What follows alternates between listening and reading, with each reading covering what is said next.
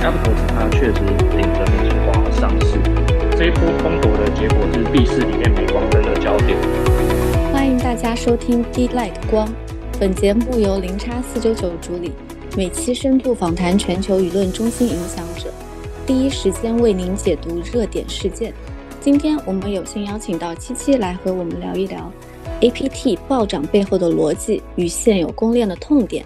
那么今天我们的主持人也是来自零叉四九九的核心成员 Lucy。那么接下来的时间我们就交给 Lucy 和七七。好的，谢谢 Miki。大家好，我是 Lucy，我是零叉四九九的 Core Member。然后今天呢，很荣幸能邀请到七七来和我们谈一谈 APT 暴涨背后的逻辑和现有公链的痛点。那么，请七七先做一个简单的自我介绍吧。Lucy、Mickey，主持人、听众朋友，大家晚安，大家好，我是来自 FCN 华人社区的七七。那我这边简单的介绍一下我个人，我自己是在一八年的时候呢，从狗狗币开始接触到币圈的世界，那并进而在当时就持有了以太币。也许是一级一级的市场，它比较频繁的会出现百倍的等月币。所以一直以来，我都是比较专注在各公链上面以及的热点赛道。那其中最为关注的是 DeFi 这一类的项目。那后面就开始跟朋友成立一些小型的创投基金去做操作。那直到去年第二季度开始关注了 Iptos，并且认同支持这些主网上面的愿景，所以进而着手与社区伙伴从测试网持续推动建设到现在。以上。好的，谢谢七七的自我介绍。然后也是一个币圈的老玩家了，从一八年就入圈了。很多人都是一九 年那个大暴涨才开始入圈的。我们就开始今天的话题。然后我们的第一个问题是，呃，其实 Aptos 在最近其实也是非常的吸引整个市场的关注，因为前段时间 APT 的价格就是不断的疯狂上涨，发了大家的这个讨论。能否分享一下你对于这一波上涨市场波动的一个观点？首先，对这一轮市场波动的看法，我一直仍然是坚守并着敬畏市场的态度去进行全部的全盘操作。或许是说，现在区块链产业也好，或是币圈，它其实俨然已经形成一种经济体制。那相较于过去的币圈熊市，迄今仍然没有看见相较于过去的深度冬眠的熊市，在那时候的状况上面，链上的交易数据近乎微乎其微。那也因此，在这一轮的趋势之中，个人是比较倾向在主流市场上面去进行一种所谓的洗牌效应，反而建议这时候的投资人更多去留意链上的各种数据啊，以及它的动态发展。那至于 Aptos 价格疯狂上涨的部分，我们不得不否认，这个号称资本系的公链，它在币价上的操作其实非常的细腻。我们复盘从盘面重新来观察，其实都不免让人产生一些极为细思极恐的一些心情。无论从空头角度呢，或是发币后的表现，都是人气话题。所以客观来看，这次韩国黑客松啊，是由 Aptos 主场一枝独秀。那以及在韩国首大的交易市场那个阿币现货交易上面。产生了一些溢价的情况，那这都是属于一种积极去参与形成市场上交易的活动行为，这是我个人的看法。好的，非常感谢七七的回答。就像您刚才说的，大家也会很关心这个 Aptos 后市的一个走向，去判断是否值得买入，或者是持有，或者是未来还有怎样的一个发展空间。其实因为 Aptos 它作为一个比较新的链，然后包括它的这个底层的语言也和 Ethereum 它不一样，所以其实很多人他不是那么的深入的了解这个区块链。所以你认为应该观察哪些指标？比如说现在的 Aptos 它的市值能否反映 Aptos 提供的这个实际价值呢？针对这个问题，严格来说，其实这个也是区块链上面的痛点，因为它并不同于我们现实的资产企业哦，它没没办法。取得多数普通 Web Two 这边用户投资人青睐的原因之一啦。那简单来讲，就是说针对这种区块链上面的潜在服务价值，它不同于一般有形资产可以立刻变价，进而成为有价值的交易标的。所以你也很难说多少钱的比特币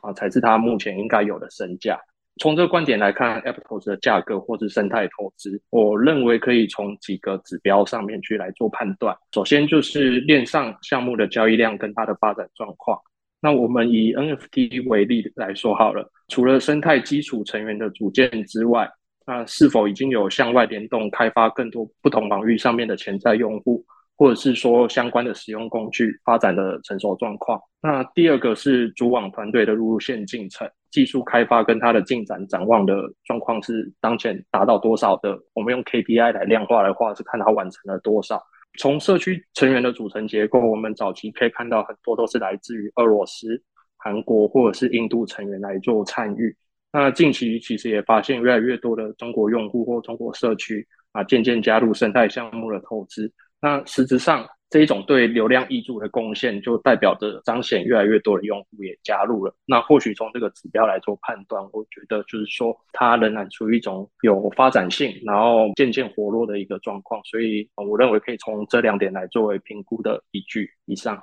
，OK，了解，非常感谢您的分享。然后从一个公链的基本面来判断的话，你会如何评价 Aptos 主网上线以后到现在来说的一个表现？从一条基本公链上面去做判断，那或许跟第二题这边有点接近的地方。从加密货币这个领域来说，它不同于传统的金融产业啊，可能会有所谓的季报或者是年报等相关的财务报表，或者是说一些较具地方震荡性的震荡会计去做审核。那你如果从许多类似的辅助标准来判断，例如说活跃的地址它有没有矩阵，那其实从这些角度来看，它也是可以用灌水的方式来制造一些市场交易量活跃的一些假象。那所以针对一条公链，基本上我想说从三个方向着手。第一个就是链上的度量，我们可以看活跃地址的数量、算力，还有质押地址，那跟已经完成交易已支付的手续费用。那第二个，我们从财务度量的角度来切入，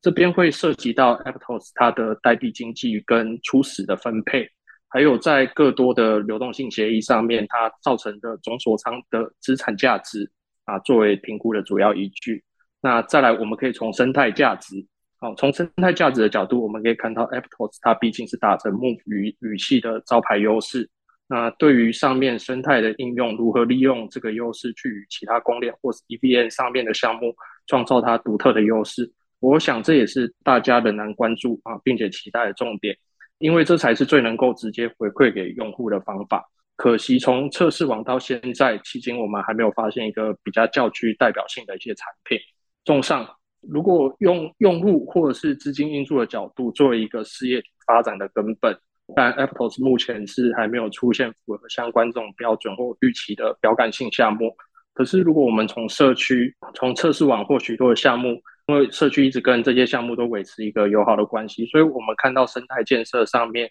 一起都是与主网进行一种协力跟分工，来达到吸引更多用户，那拓展这个整个主网事业体的一种情景。举例来说好了，如果说钱包是作为一个连接区块链操作的根本。来讲，那它里面较具有原生项目代表的钱包项目，比如马逊火星钱包好了，它近期已经开始联动 Twitter，啊，强调未来这些用户可以在社群媒体上面进行区块链的资产交易，又或者是今天清晨哈，呃，清晨还早上的时候，我们有看到相关的资讯，就是 Aptos 团队哦，它使用了股权的资本上面去对印度的社交媒体，相当于印度的抖音 c h i n Gary。进行了股权投资，这个平台在印度是有日五百万用户的活跃的媒体应用程序。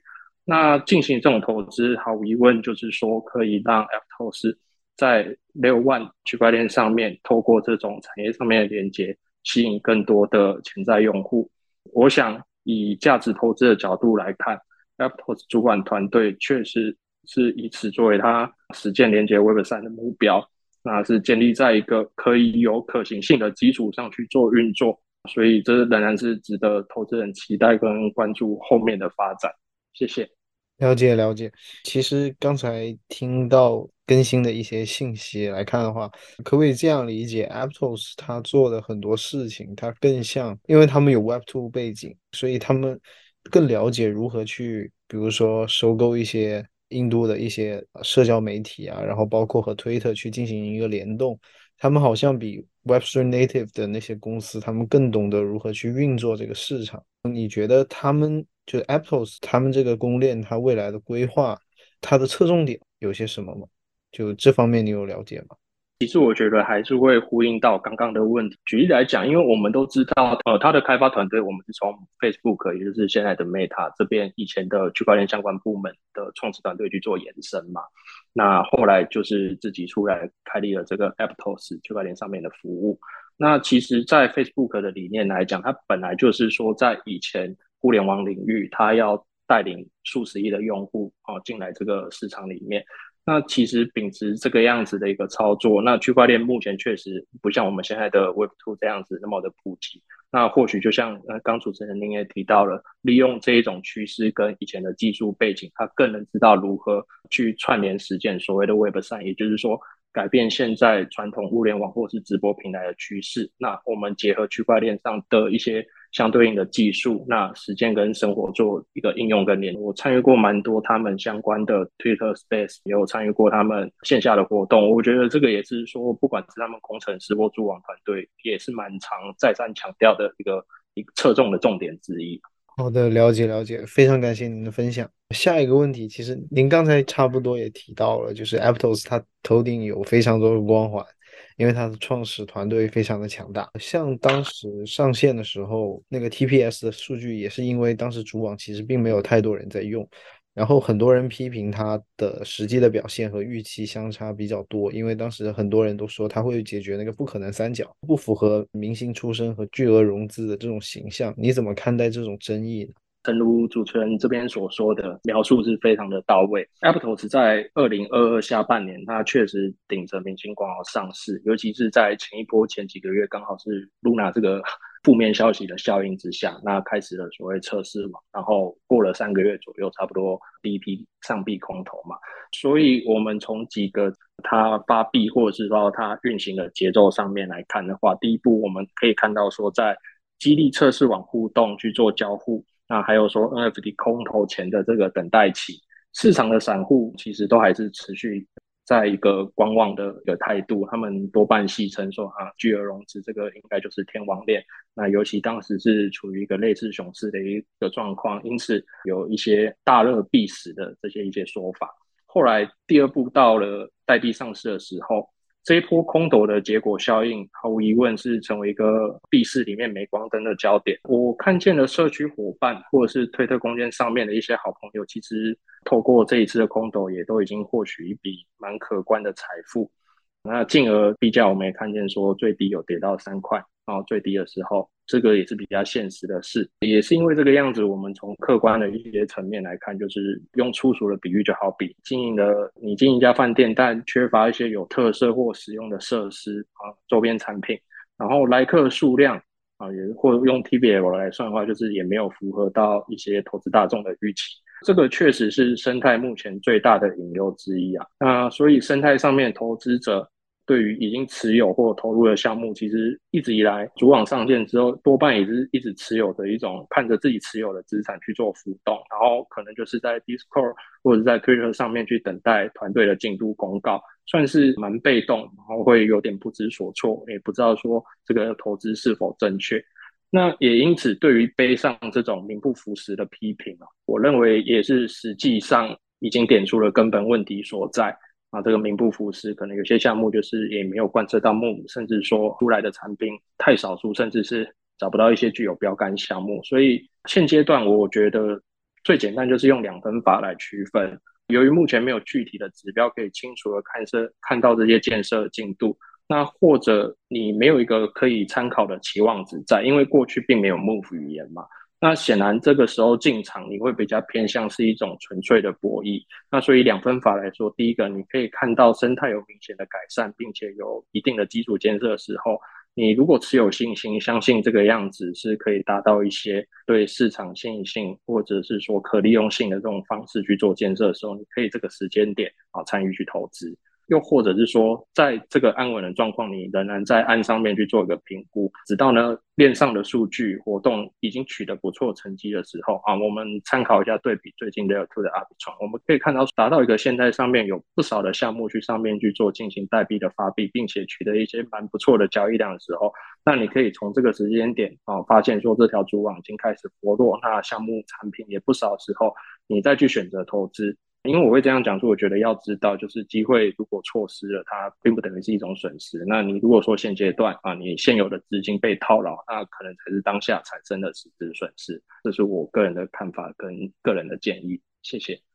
好的，谢谢七七的分享。然后下一个问题是。呃，就是您刚才也说到，就是 Aptos 目前的生态的话，怎么样的现状，包括钱包啊、DeFi、NFT 还有 GameFi 这些，我好像都有看到，就是这种类别的项目，但始终好像没有一个就是成为一个王牌，类似于像 Stephen 至于 Sonona 那样，就是非常的出圈，然后就会让其他链的用户为了 DApp 专门来到这个链上去进行一个交互，然后你认为原因是什么吗？然后。你觉得官方的团队他们未来应该怎么去规划，然后才能达到一个这样的愿景？谢谢主持人。我觉得这个问题其实也是相较于呼应说如何确实的带来更多的潜在用户有关。那尤其是说现在还在其他公链上面去做投资或参与的啊散户投资者而言，我想这一题的确是与 Aptos 主管团队会密切相关。那之所以他们会选择首尔作为世界巡回的首场。也是息息相关的哦。我们大家可能都比较清楚，说韩国的艺术娱乐跟电玩竞技一直以来都算是现在产业的佼佼者。热门的手机游戏一直以来在双平台系统上面都是下载排行榜的大众。那其中在韩国商那个 N Pixel，它打造的七骑士曾经也是风靡一时，然后成为了霸占手机排行榜的代表作。那在上个月底发行的这个格兰骑士团，也是请了一一线女少女时代的成员来做代言。那这个创办人他曾经是网石旗下子公司的开发创始团员，那也取得了中资或外资啊，还有韩国本地企业的不少雄厚的资本融资扶持。所以我不可否认这个公司对现今游戏产业领域它的影响力。那在近期 NPEXO 跟 Aptos 它已经达成了一种团队策略联盟。啊，成立了一个项目叫 Meta Pixel，那它是期许以结合区块链上面的优势啊，例如说结合 NFT 的独立性跟它的专属性，赋予这个 NFT 在呃，我们假设这 N NFT 是里面的宠物哦，时装或者是一些武器武器也好，那我们赋予这个呃具有独立性专属性的 NFT 在游戏中达到一个可具有交换性的潜在价值。这样其实最根本上面已经解决了传统线上游戏，它可能利用不法的 bug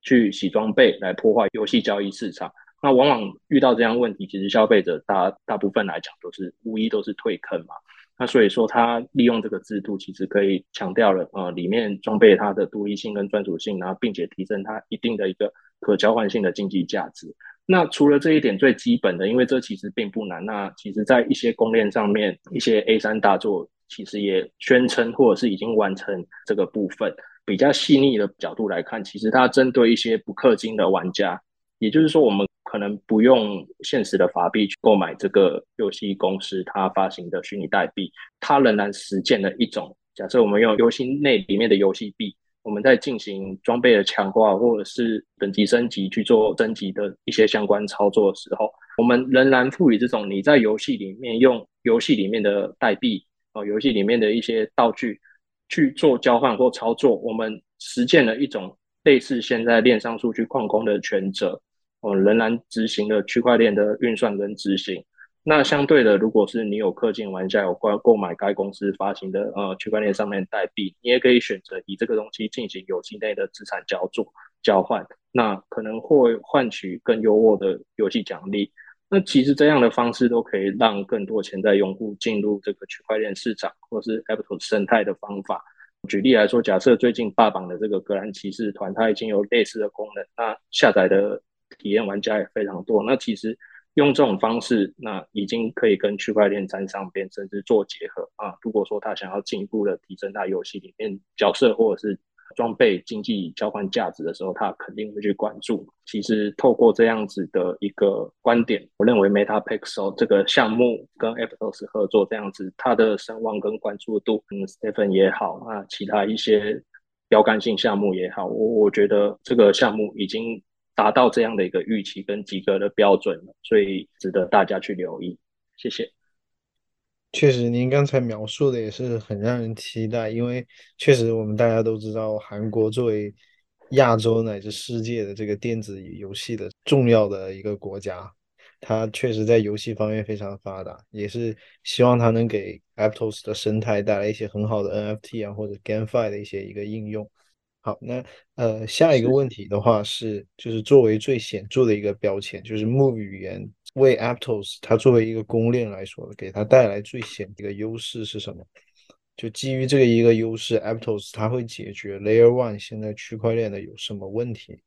其实现在不乏的就是说，嗯，陈如刚上面跟大家所分享，我们因为具体可以去研究或参考的数据，甚至是产品，其实并没有那么的显著。那所以说，六万究竟要去它 Aptos 在六万区块链上面究竟要处理什么样问题？我觉得还是。呼应跟贯穿，他刚刚想真正去结合 Web 三，然后跟现今现代传统的这些现实产业去做一个连接，那进而带入区块链这个市场，嗯，还是密不可分的。那从几个角度，我们在上一轮牛市市场过后，那其实现在就是缺乏许多的赛道。那除非除除了像最近这个呃类似 AI 板块哦，也是造成了一股轰动。那其实我们还没有看到一个可以有持续性，然后。有创新，然后有可所谓的可执行性的这种项目。那 Aptos 它毕竟是在建立这个 Move 语言，可以增强所谓的一些便利交易跟安全性上面做一个发展。那结合刚刚可能跟 Web 三这边做一个带来更多用户的结合。那我个人认为就是说，可能以创新性或这个叙事性来讲，好的，目前不管是 Aptos 还是整体区块链上面大环境市场上面去做一个标准来判断。目前算是一个比较真空的状态，在当前六 two 这个盛世如日中天的状况，尤其是阿比创自自己这样子这样领军，可能六万会被戏称是即将淘汰的领域，所以我们还是不得不从事这个呃还在六万上面，然后 capital 是它存在的必要性。那从测试网以来，因为可以具体承载 Move 期望的项目，真的就是还不明确。那许多现有产品，它没有办法带来。现有用户去区分它跟其他公链有明显不同，甚至它比较优越的地方，所以我们其实很难根本说，目前为止它究竟 Aptos 它已经解决在六万怎么样的一个问题。重新检视 Aptos 它主网的线程跟它的愿景，那再看它从测试网到上市的过程，其实从主网的团队拓展跟拓展业务，还有融资合作的这些积极作为，来作为一个辅助的判断标准。那加上，诚如我刚刚说，我也参加呃 APPLES 呃跟生态可能 Blackto 钱包在台北举办的线下活动，那其实也发现说，它确实也是贯穿的像 Facebook 那个理念，带来更多用户。因为一个企业体要经营，它除了资金以外，就像公司的创立一样，它一定要人作为它的组合体。因为如果没有这样子的一个人，那我们就想象成，你不管是开一间饭店，还是开设一家赌场，你没有人流，没有金钱流，那你做的再好，其实都是徒然嘛。所以表层来看，我们如果说相信这个团队，它既然是从当初 Facebook 啊这个 Meta 团队这边所衍生出来的区块链计划创始负责人，那他原先的理念本来就是要带来更多潜在的数十亿用户进进入这个区块链市场，进而我们也可以看到说，Aptos 主网团队在这一块的推动建设上面也是展现的不遗余力。那像举凡刚刚说过，透过社群媒体去串流钱包服务的功能，哦，像马逊跟 Twitter。还有像刚刚韩国大厂这样子的一个策略合作啊，用游戏体验实践区块链上面资产的交换，那其实已经都是一种最直接，然后可以有效的及时性增加用户的方式。那我认为啊，说到它解决什么问题，其实技术上以来的更新突破，本来就是一直在我们打破推翻，然后并且创新研发。所以，我相信他们的团队能力是有办法达成这个任务。所以，如何带来更多的人流，我我想这是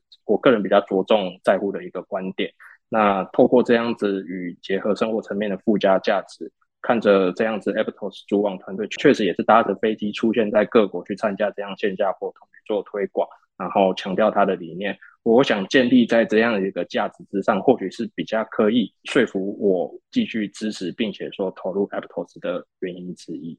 上，好的，没问题。呃，下一个问题是，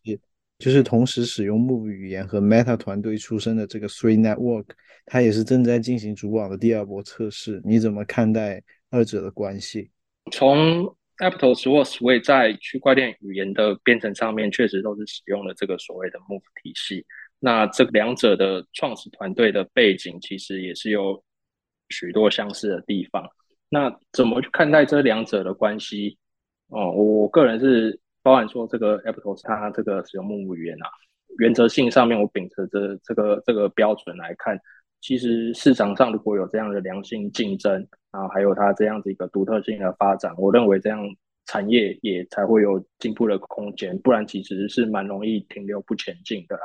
所以基于这一点，我还是蛮乐观看待的。那 Aptos 或 Sway 其实在社区运作上面还是有不同的特色。那以共同点来说，呃，以 Aptos 或 Sway 都是基于一个权益证明的区块链。那两种协议都是使用了这个所谓拜占庭容错的公式机制。那在这样的一个机制运作理念之下，它其实当仁不让解决的问题就是说，呃，类似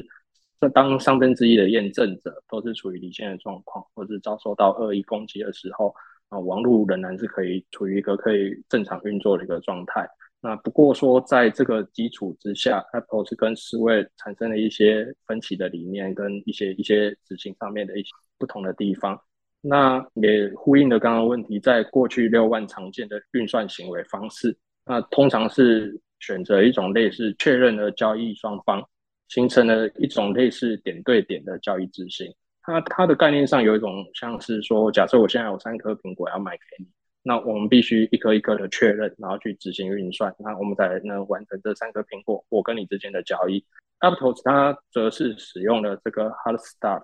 它的概念上面是有点像是说，我们利用送出的资料的这个账户数据。那我们以刚例子去延伸，我们就想象成是将这三颗苹果，我们都包起来放在购物车当中。那我们呢来到了收银台前面。我们扫描了这三颗苹果，那进行数据的打包，最后我们再用它内存的执行引擎去完成这三颗苹果全部的交易。这也是 Apple 它所声称的，我们可以通过交易的预设顺序，运用它内存技术去做一个协调组合，那进而来达到所谓的每秒能执行十六万个具有 Move 意义的交易。那 Sway 部分它则是使用的 Network Task 的技术，比较直观的区别，实际是 Network 它是。单独拉出一个内存池来记载数据资料，它预先确保了该验证数据的可用性。那我们进而才另外单独在执行程序进行所谓的并行化。那透过这样的机交易机制，它可以更快速的去取得确认。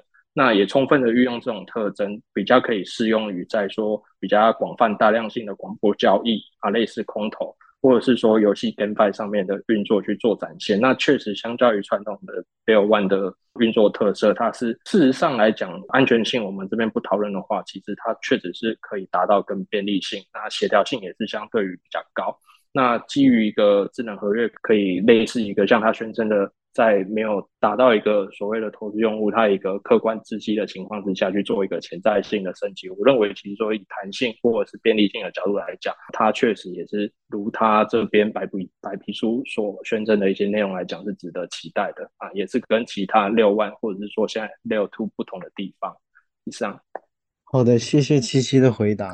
很多人之前对于 Aptos 它的这个木语言，对于它资产的定义来说的话，非常适合于 DeFi 这种 DApp 的一个发展。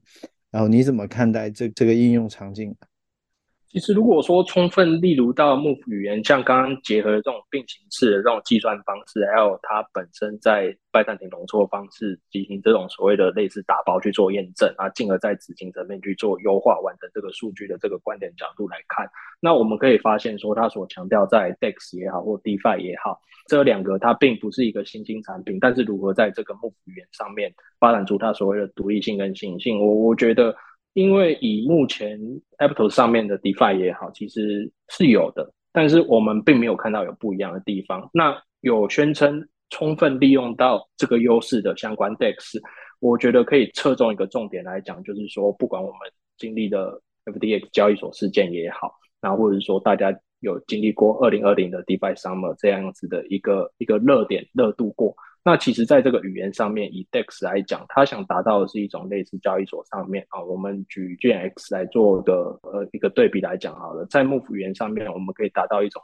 类似中心化交易所上面，我们进行了一种所谓的限价订单部啊，例如就是想用一万一千六的价格去买比特币，那其实，在传统 DEX 我们要忍受的可能是一些假指花点上面啊，会造造成你一些交易金额上面的一些容错。那如果说我们在木语言上面的 DEX 去达到一种限价订单部，那我我觉得这个是他们目前第一关第一步会先去做的事。那我自己也有在关注这几个产品，那呃目前也是刚完成了一些所谓的测试活动。那那比较可惜的是，一样跟大家都在等待主网上线的发展。那这这部分可能就我个人或是。有兴趣的一些朋友，大家还是可以再关注一下上面 DEX，因为以目前来讲，有宣称跟即将要完成这个理念的啊有在进行，但是距离主网上线啊仍然还是有一些时间的。那这个时间可能就是要大家继续等待。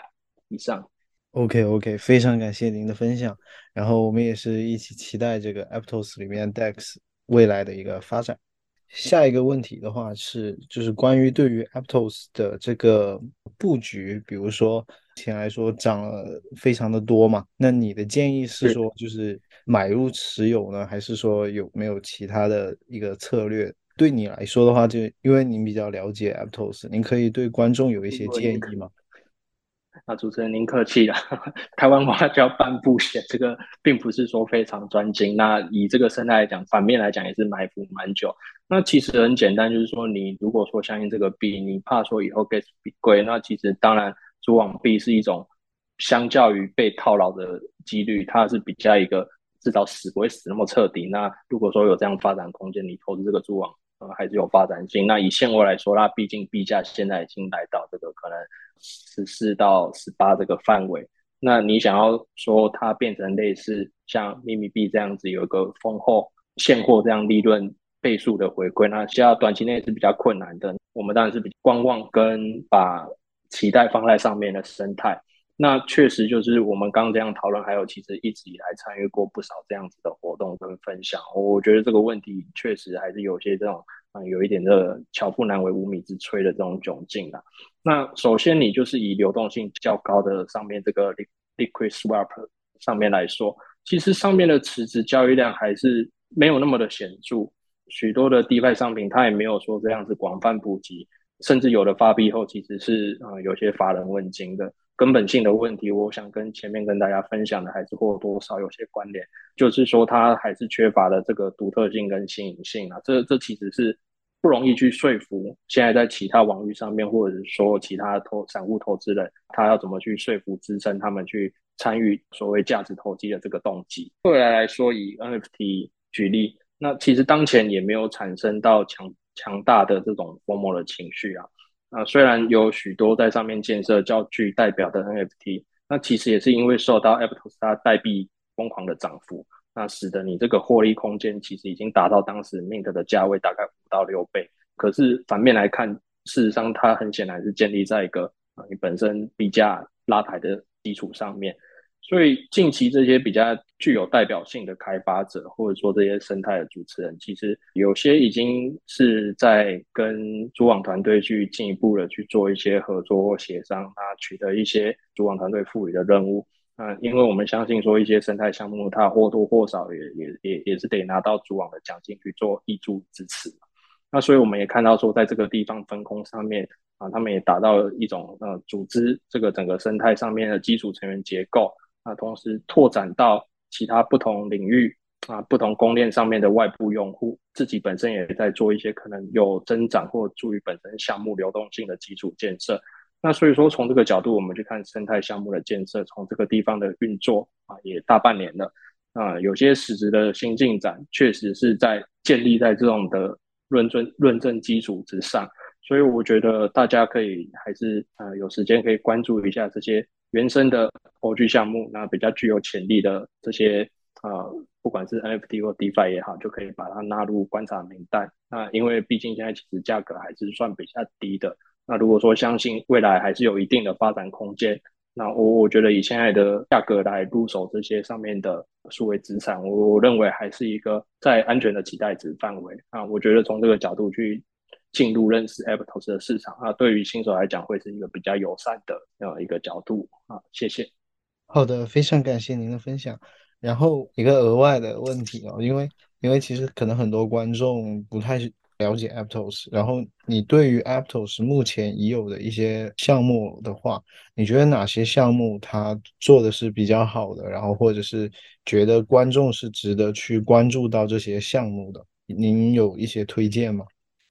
这个推荐主持人我压力蛮大的啊，这个呃开刚开玩笑，不好意思。现现阶段上面来讲，我们也知道说，Apple 从主板上线之后，那我们首发的项目具有链上面流动性的，现在不外乎就是 NFT 啦。因为其实我们不免俗的还是来讲，就是说 NFT 这种数位资产在链上上面做一个发行贩售，它确实对一个以创业者角度来讲，它本来就是一个创业发展本来比较低，这是一个事实嘛。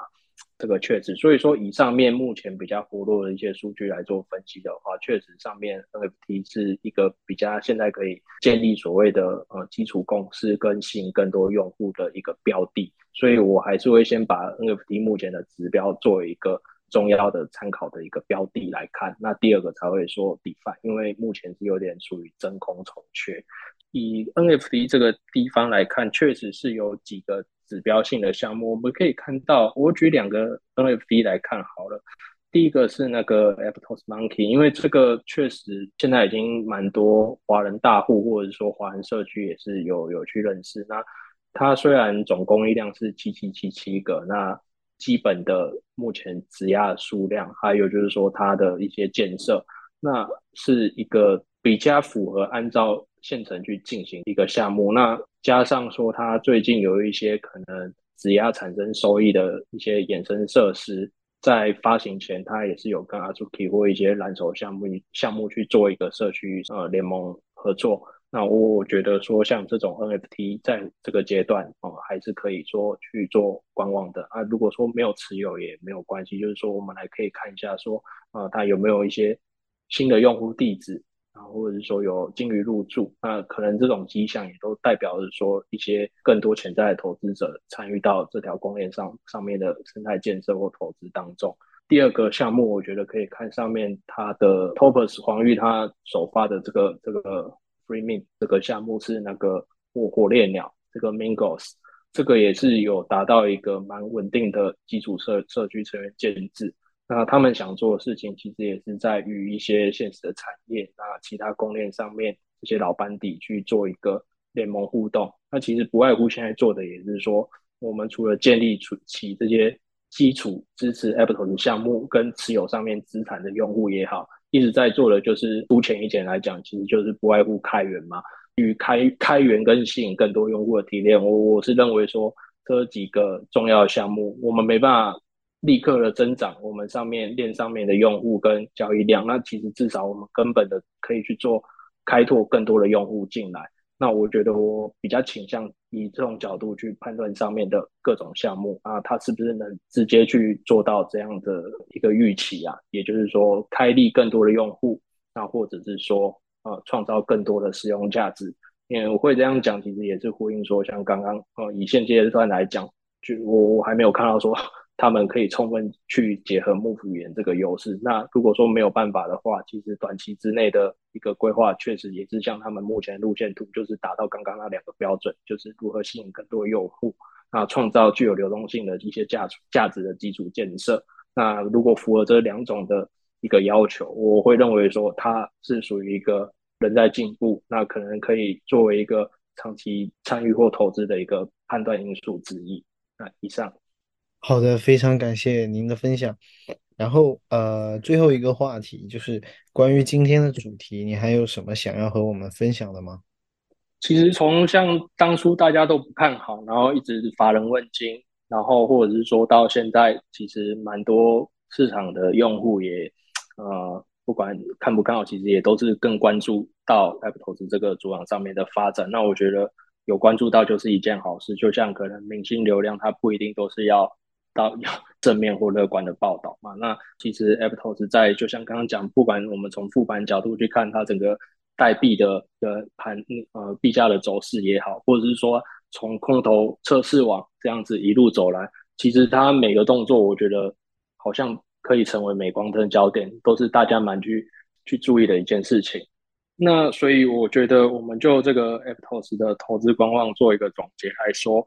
还是可以去密切关注这个主网团队的建设进度啊。我们还是可以看参考，因为它的白皮书是真的还蛮完善的。那是否有顺利的依照这个线程来进行啊，是一个很重要的指标之一。那另外的话，也是啊，陈如刚刚分享的，我们也是对比生态建设的的运作状况，然后跟主网上面的交易量。有没有增量的这个趋势去做一个判断标准？那这个大概是 App 投资上面你呃大家选择要不要在什么时点要不要进入这个市场的指标的一些判断的基础。那另外这边想跟大家大家补充一下，那我们社区分别是在推广跟关注整个区块链上面的 Move 语系，所以分别创立了 App 投资、数位跟 Linear 三大华人电报社区。所以大家呃也是一路从测试网做空头交互，跟上面的生态也是进行了不少 NA 交流。所以在这边也是希望说啊，如果说有兴趣的听众朋友，到时候也是可以来社区跟大家去做一个啊 Move 语言或 Apple 上面生态上面投资或意见交流的一些互动。谢谢。好的，非常感谢七七今天的一个分享。然后也是很荣幸能邀请到七七来跟我们来讲一下 Aptos 近期的一个现状。好的，那今天的播客到这里就结束了，然后非常感谢大家的收听，谢谢主持人、听众朋友，谢谢。